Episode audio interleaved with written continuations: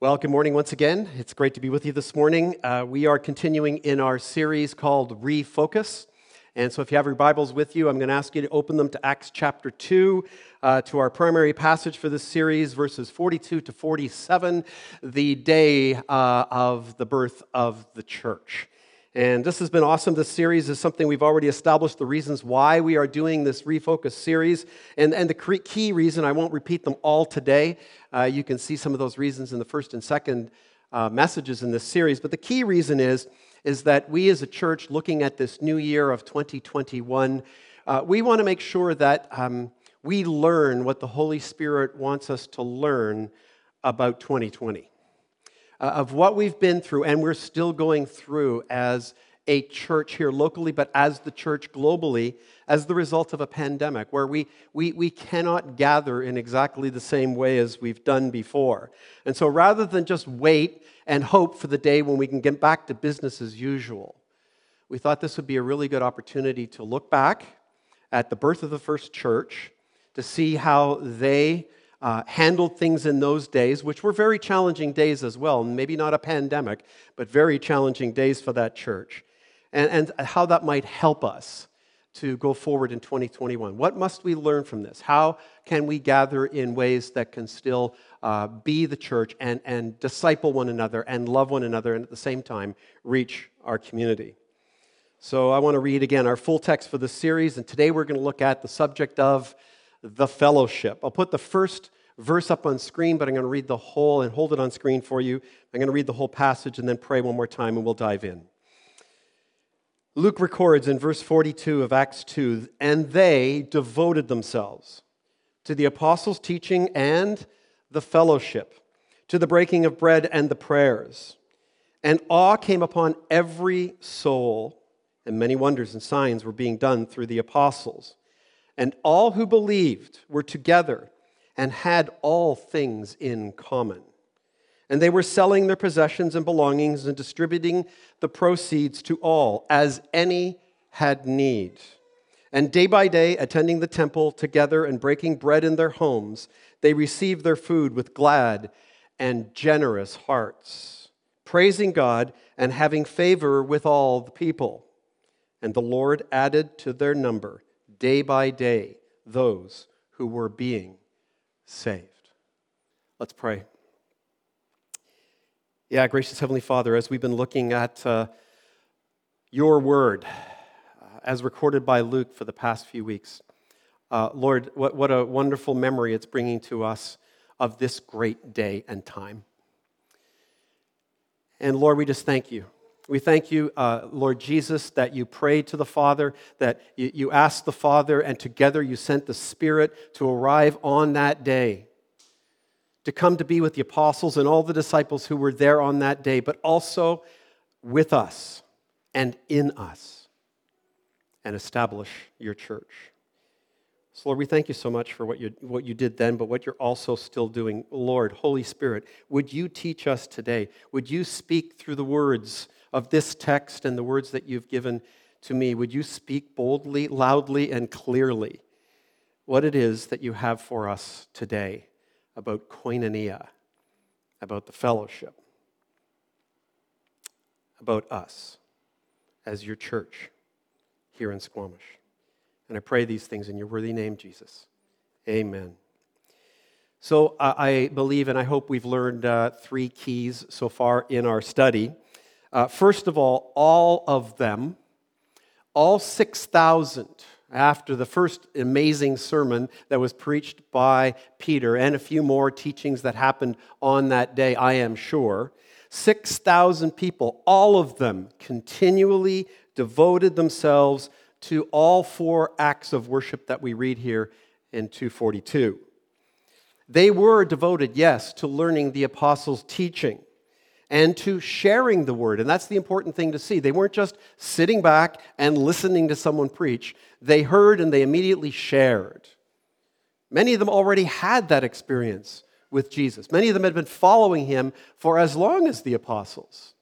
Many of them, most of them, at least those that were there in the room where the Holy Spirit fell, had seen him alive, crucified, buried, and resurrected. And so they were devoted to this. And it was this, secondly, it was this devotion to all of these things that produced the awe in them. An awe that I'm, I'm certain most of us would really, really, really like to have while watching a gathering of the church on Facebook Live. It's not easy, but it's also in our day and age not so easy to have it even when we gather together because, because it seems, I think, not for all of us, but sometimes it can seem that we are sitting and others are doing the acts of worship. And maybe we're missing, and I'm hoping that we've been seeing that throughout this series. Maybe we are missing that that awe is not something that others give to us or the experience gives to us, but that awe is something that already exists in our hearts and our lives. The minute we look at the words on the screen of those worship songs we sang this morning, we're, we're in awe of who He is and what He's done. And that's what, that's what causes us to be so devoted. Thirdly, what they had and, and what undergirded, and you can see it throughout the text, and we've been looking at that, is they had something that they were devoted to, and it produced, and this awe and this experience produced, and it came from something that's really key in our series, and that is unity. Absolute unity. They were one in a way that and I repeated this last week from the first week, in a, way that, in a way that maybe we are struggling to maintain, let alone experience, in the church today. At least to the same degree that we read here. Sometimes we read this passage and we're going, well, come on, that's the best case scenario. Can it really be like that today? I believe it's supposed to be. I really do. And so we also saw that this is the result of the Holy Spirit's power that was present and filled all of them. It was also the result of that famous and wonderful prayer that I want us to read again this morning.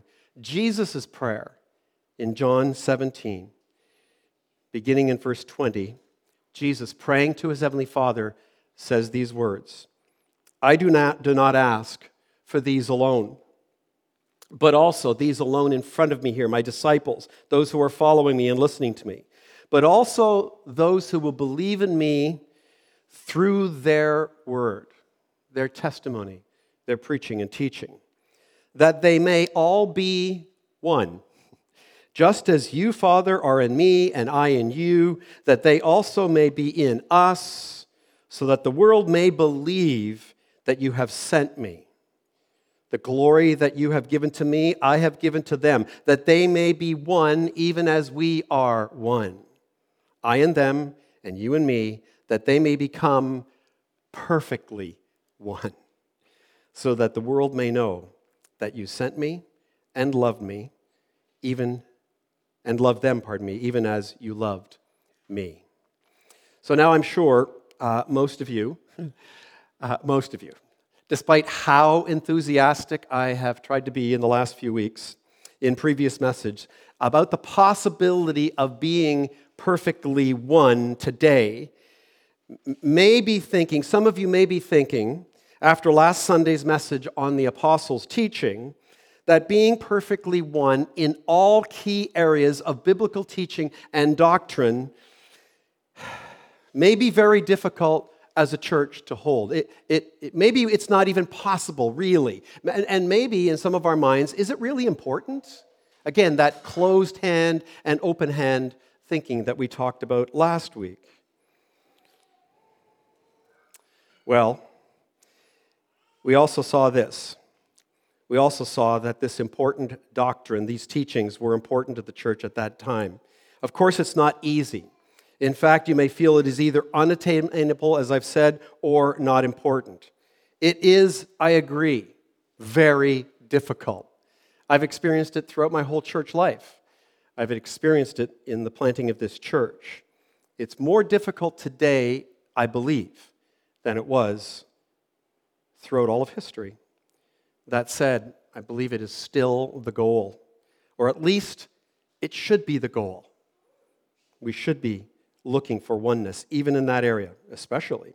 Today, I want us to go a little deeper, however, into this perfect oneness that Jesus is praying for, because it's important for us to understand that when we consider koinonia, when we consider fellowship. So last week I suggested it has to do with our unity around the apostles' teaching, having a high view of Scripture, which is true, but it's actually much more that he's praying for. Uh, much more oneness and unity that he's praying for. Jesus actually prays this prayer after he tells his disciples that, oh, by the way, I'm going to leave you. and, I'm going to die, I'm going to be buried, I'm going to rise again, and then I'm going to leave you. And my actual leaving you is actually going to be good for you. I'm not sure. I think at the time they were like, really? How, how, how's that supposed to work? Well, he said, because he's going to send them, once he's left them, the Holy Spirit. And as again we learned last week, it is the Holy Spirit that is the unifying factor in the church. This is also at a time when, when the world was far from one. We think, we think today the world is divided, whether it's socially or politically. Of course it is. It was incredibly divided in those days. There was a feigned oneness in those days. There was a pluralism in that days when it came to religion and various other things. But there were great divides in that day, especially between the people of Israel, the Jewish people, and everybody else who fell under the name of the Gentiles. This prayer tells us, I feel, something uh, that I really love, and that is this. It, this prayer shows us and teaches us that there is level ground at the cross. Brian Doerksen wrote a wonderful hymn and worship song called Level Ground. You'll remember the verse in Galatians that the Apostle Paul uh, uh, gave to us. It's often misinterpreted uh, uh in, in ways which it, it's not speaking about, but of course I digress. He writes this in Galatians 3.28. He says, and this is a result of the Holy Spirit, the work of the church, and Jesus' prayer in John 17, which I believe he's praying to this day. And Paul writes this, there is neither Jew nor Greek, there is neither free nor slave. There is no male and female, for you are all one in Christ Jesus. And so we know from that, from the apostles' teaching and writings, that in Christ and in his church, all, listen, all races, all cultures are one. Men and women too. It wasn't the case in those days, especially even in Judaism as well as one economically. The rich and the poor are one. This is wonderful. it's remarkable. And as Francis Chan would say in one of his other books, it's radical. It is. It was radical in that day, and it is radical today. Secondly, this prayer is related to the Great Commission that Jesus gave to his disciples to go and make disciples of, you remember what he said, right? Go and make disciples of everyone in Israel. Is that what he said? Or, or in America? Or in Canada? No, he said, all nations, the whole world, and baptize them into the family of God. Jesus also gave the geographical and cultural commission as well before he ascended and left them, and the Holy Spirit came to them. And we read that in Acts 1 8 when he said this, But you will receive power when the Holy Spirit has come upon you, and you will be my witnesses in Jerusalem and in Judea and Samaria and to the end of the earth. So he's instructing them to start in their own backyard, first of all, right? In, Jerusalem, first of all. Our own backyard, by the way, is Squamish, first of all. And, and then they're to go, so that's to the people of Israel, to the Jewish people, which they do initially, and then to Judea, so that's all of the Jewish people. But look at this. Wait a second. He says, and then I want you to go to those people who you all knows that you know their theology is not exactly right. The Samaritans. Yeah, go to them too. Oh, and then go to the end of the world or the end of the earth, which is actually code for to the Gentiles, to everyone. So, what happens a few days later is amazing. A few days after Jesus gives this geographical command to them, where they're to go and how and why, we see the answer to Jesus' prayer arrive on the day of Pentecost just hours before the first church is established. the Holy Spirit falls on the disciples who are, again, all gathered in one place together. And then we read these words in Acts 2 5 and 6. Now there were dwelling in Jerusalem Jews, devout men and women, it should say, from, look here, every nation under heaven. And at this sound, the multitude came together and they were bewildered because each one was hearing them speak in his or her own language. So, this, this is incredibly remarkable. The Holy Spirit has, with complete foreknowledge, arrived on the day when men and women from all the nations would be in Jerusalem. And you see that in the words, every nation under heaven. He brings them together on that day for this purpose. So, this is every nation known or to have been settled in those days by Jewish believers at that time. They arrive in Jerusalem as true representatives of their nations and their cultures from whence they've come. They speak the languages of those cultures, and they hear the disciples of Jesus proclaiming the glories of God in their own languages. A couple of things we need to note that are important details here. First, among these Jewish men and women, there would have been proselytes as well. Gentiles who were converted to Judaism. So that's interesting that they are there also. Many of those presents from these nations would have then, therefore, have been people of color, Asian, and a mix of many different cultures and backgrounds. And on this day, the day that the Holy Spirit arrives, they're all there, they all hear them proclaiming the glories of God, and Peter preaches the gospel boldly, cuts them to the heart, the Holy Spirit does, and they repent and are baptized and believe into the local church. All of them are. From day one. From day one, this is a church that is truly multicultural. And they are perfectly one, answering Jesus' prayer in an amazing way, the ways that he wanted it answered.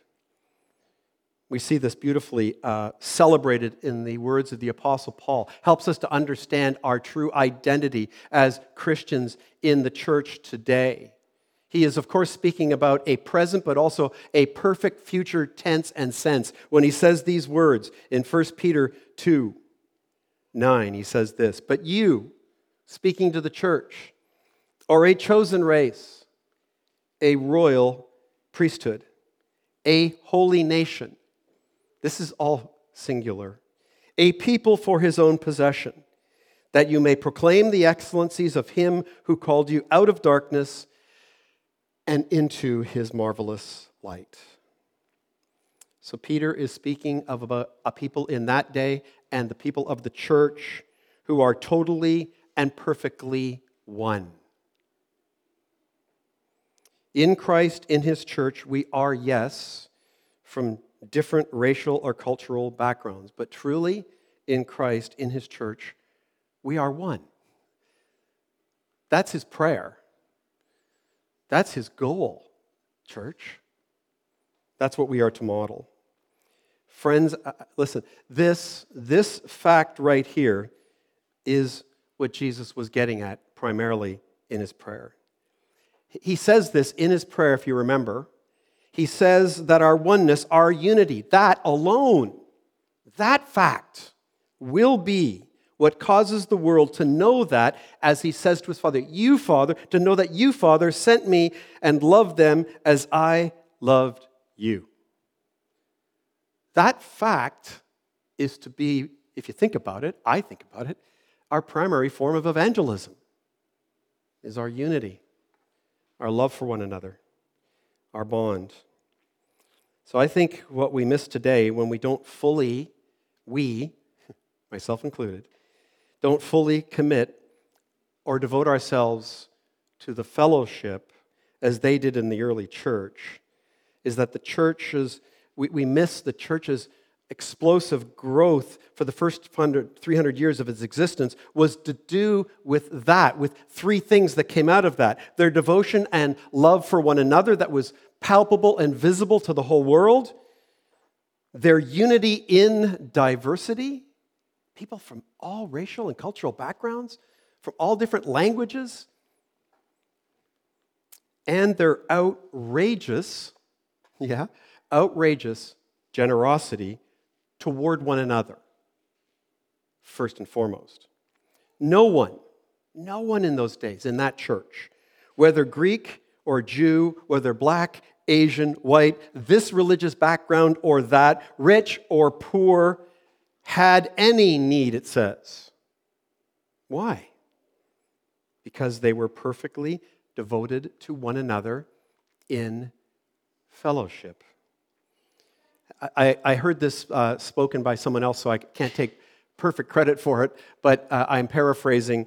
Uh, and, and, it's this is that, you know, today, listen, in our day and age today, modern day humanitarian or social justice efforts, uh, people believe these are, these are uh, birthed out of just human knowledge and human experience, out of enlightenment.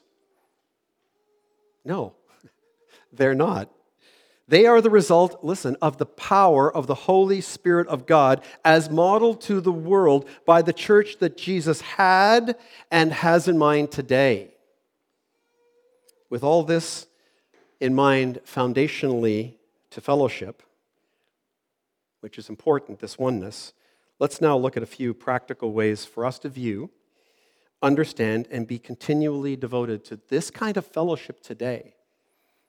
It's radical.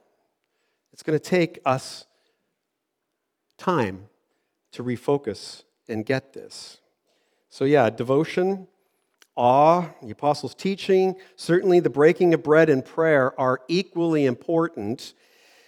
However, as we heard in the full passage read again today, I hope you heard or saw, if you have your Bibles open, and you should, the fellowship is uh, evident throughout the text. It's just not mentioned in verse 42, the apostles' teaching and the fellowship. It's evident throughout the text. It seems to be the one thing they were devoted to that holds them all together, or maybe put better, is foundational to devotion in the first place.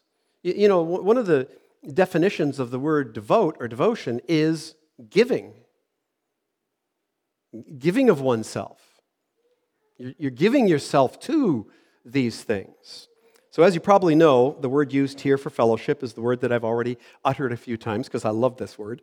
It is the word koinonia. It's a very special word in the New Testament. This is the first time that it is used or recorded in the New Testament. You, you don't read about it in the Gospels, but clearly it, it was evident. I mean, Jesus and his disciples for three and a half years, the ones that stuck with him, the 120 that were still there on the day of Pentecost, yeah, they were devoted. they were devoted to this kind of koinonia. It is best translated this way having in common or holding in common. And it is always related to both sharing and unity or oneness. You see it spelled out beautifully in verse 44 as we read this morning. And all who believe were together, and this is the word koinonia spelled out, not just fellowship, had all things in common. All who believed, every Christian, they were all together in fellowship, and then it is spelled out had all things in common. None of them thought that what was theirs, listen, not only their devotion, but their material possessions including their money, none of them thought it was theirs, that they owned it. They believed it was for the common good. We also see this fellowship was still alive, and well, months later, I showed you this verse last week, I want to do it again. A few months later, after some persecution has actually hit the church, and they're praying for more boldness to go and preach some more for Peter and John and themselves, we see in uh, Acts 4, 4.32, now the full number, again, they're all together, of those who believed were of one heart and soul, and no one said that any of the things that belonged to him or her was their own, but they had everything in common. Everything. in common. So, so what exactly would that be? What, what did they actually have in common? Well, a few things. First, they all shared a common experience of a relationship with Jesus Christ, with the triune God, the, the fully unified one Father, Son, and Holy Spirit. They all shared that. They all had that in common. Secondly, they shared their very lives together, day by day. We read this again in, in our passage today. I'll put it on screen for you. And day by day, attending the temple together and breaking bread in their homes, they received their food with glad and generous hearts. I know this is difficult, even with, without a pandemic in our day, because of just our lifestyles, what it takes to live our life today, to commute, to work, to do things. But the point is that as much as was possible, they wanted to devote to devote times to be together with their church family more than anyone else. That at least we should see. Thirdly, they also, yes, shared their material resources. Sharing food in those days, and even to this day, was considered a, form of mercy ministry. Those who had less were able to eat because those who had more or who were better off would actually invite them into their homes to have a meal. Now, I got to tell you, when I, when, I, when I wrote that, I thought to myself, yeah, Glenn, those three and a half years that you spent in full time ministry down at Union Gospel Mission, and then I consulted them for another 12, 14 years, I thought to myself, wow, you see, that's what we do as a church. That's what we do. We don't invite the poor in Squamish the destitute in Squamish into our home to share a meal. No, we, we, we set up parachurch ministries and we, we let them do the work. And, and, I'm grateful that there's Union Gospel Missions. Are you? Of course we are. But they, they went beyond that. Beyond that, those who had resources sacrificially gave them up to meet the needs of the others in the community who found themselves in hard times. And this, of course, included giving to support those who needed it. Listen, there, there are people in the church today, which still kind of shocks me that they think this way that, oh, yeah, you know, like there's, there's no way we should be giving to the church to pay for full time people in ministry. Listen, the majority of the apostles did not have full time jobs. Jesus did not have a full time job other than to proclaim the gospel, right? He was supported by the people who followed him. The apostles were too, the majority of them were too. So their generosity was amazing. But it's important to also see this their generosity was completely voluntary, was not compulsory. This kind of generosity is only possible when we experience God's generosity, right? If you haven't experienced that kind of generosity and understand it, only when we see what Christ has given up for us are we willing to sacrifice the resources he has entrusted to us as his stewards. Again, I gotta, I gotta ask the question how radical is this? I mean, come on. Come on. How close to the reality of this level of koinonia, unity, and fellowship, radical generosity, do we actually see today? I mean, do we even think it's for today? Do we think it's for today? In some places in the world, I won't mention any, any, any parts of our world, uh, what we see here in the life of the early church is actually dismissively referred to as socialism, right? Or, or the great boogeyman, communism. I mean, people actually who claim to be Christians say that. They go, well, it was for that day and age, but really, for us to believe and live that way today, that's what it would be. Well, I, I don't agree with them. I would suggest to you that it's really uh, held by those who have a really, really, uh, or lack uh, an appropriate understanding of what Christianity and ver- therefore the church really is, or a lack of devotion and commitment overall to the church.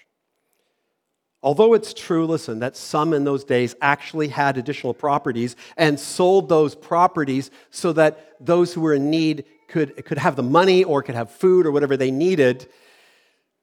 Everybody was not going out and selling their homes. We read that they met where? In homes, day by day, in the community. And so th- this is not communism. Communism is when uh, everything is owned by the government and they decide how little bit you're going to get. That's not what this was at all.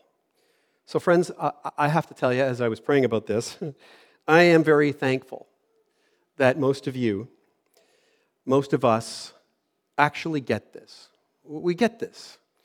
Maybe not as deeply as they do, but I do believe there is a deep sense amongst most of us in our church that this is the goal and it is our heart, and we demonstrate koinonia towards each other often. There are many good examples of that, right, in our church. Someone has a baby. People are going to be having babies soon. People are having babies. Someone has a surgery or a tragic event in their lives, and immediately a meal train is set up. Like immediately. It's awesome.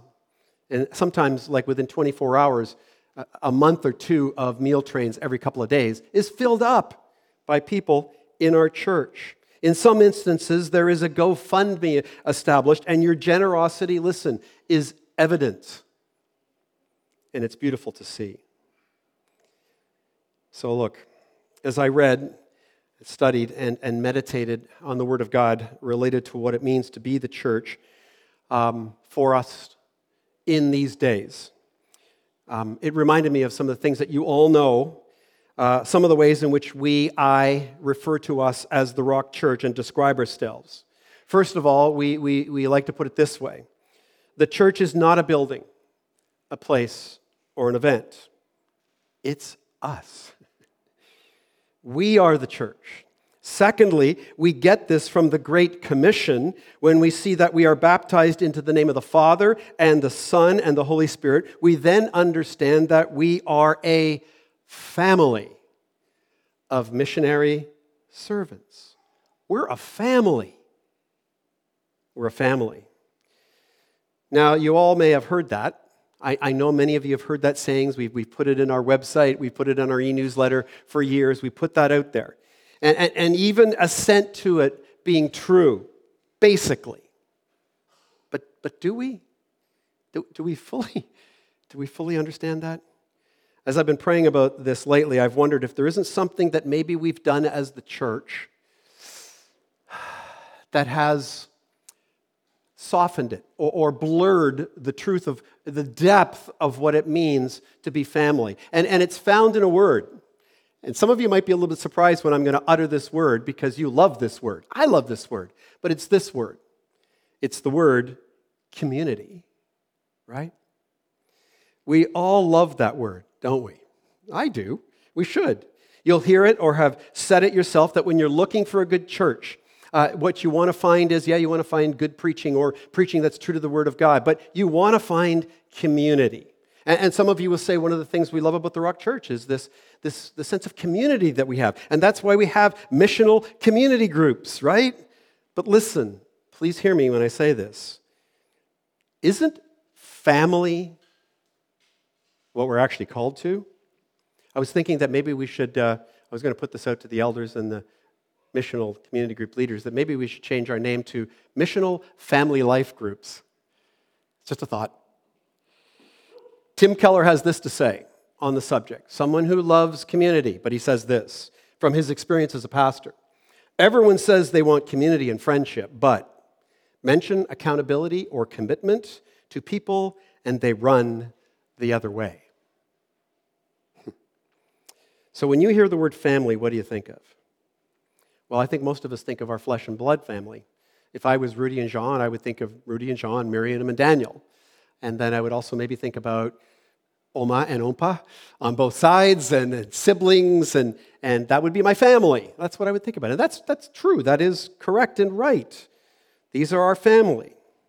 Now, I want to show you a little illustration that I know is going to ruffle some feathers. It has in the past when I've taught this, but I just, I just want us to see this, and I want us to um, be blessed by it and maybe grow in it. I want to show you first what is probably the classic view in the Christian life, in the Christian church today, and it is this. This is the classic Christian view.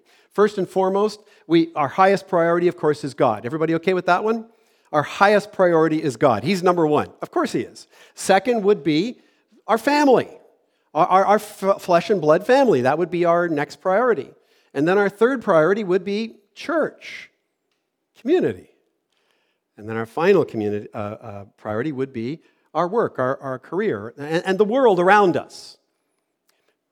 I, I want to suggest this is good. This is good. There's nothing wrong with this. Except I want to suggest this to you.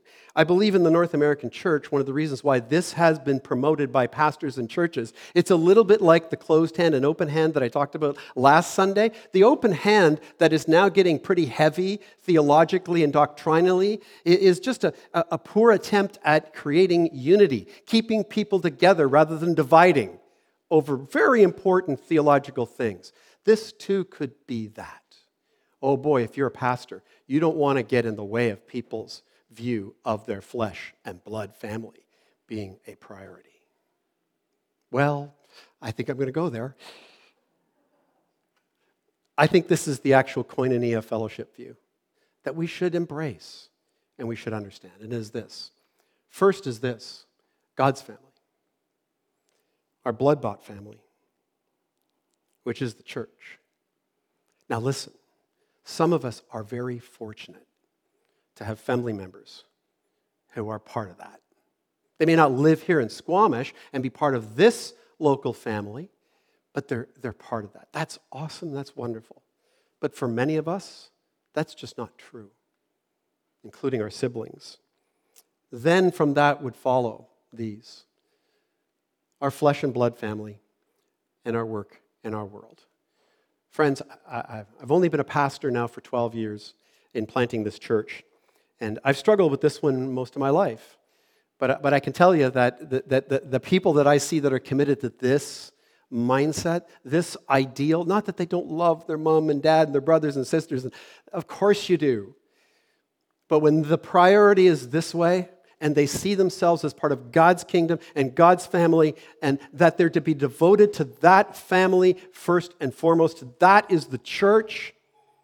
These are the ones who are continually devoted to all these things. Finally, this morning, I want to just show you very briefly a key metaphor for the church that is also helpful to our sense of koinonia and fellowship. It's an amazing and beautiful metaphor. You all know what it is.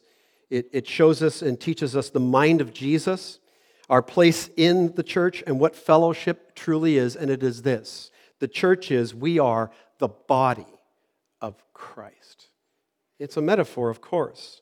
Paul, when he's teaching about spiritual gifts in 1 Corinthians 12, he says these words. Look at these words.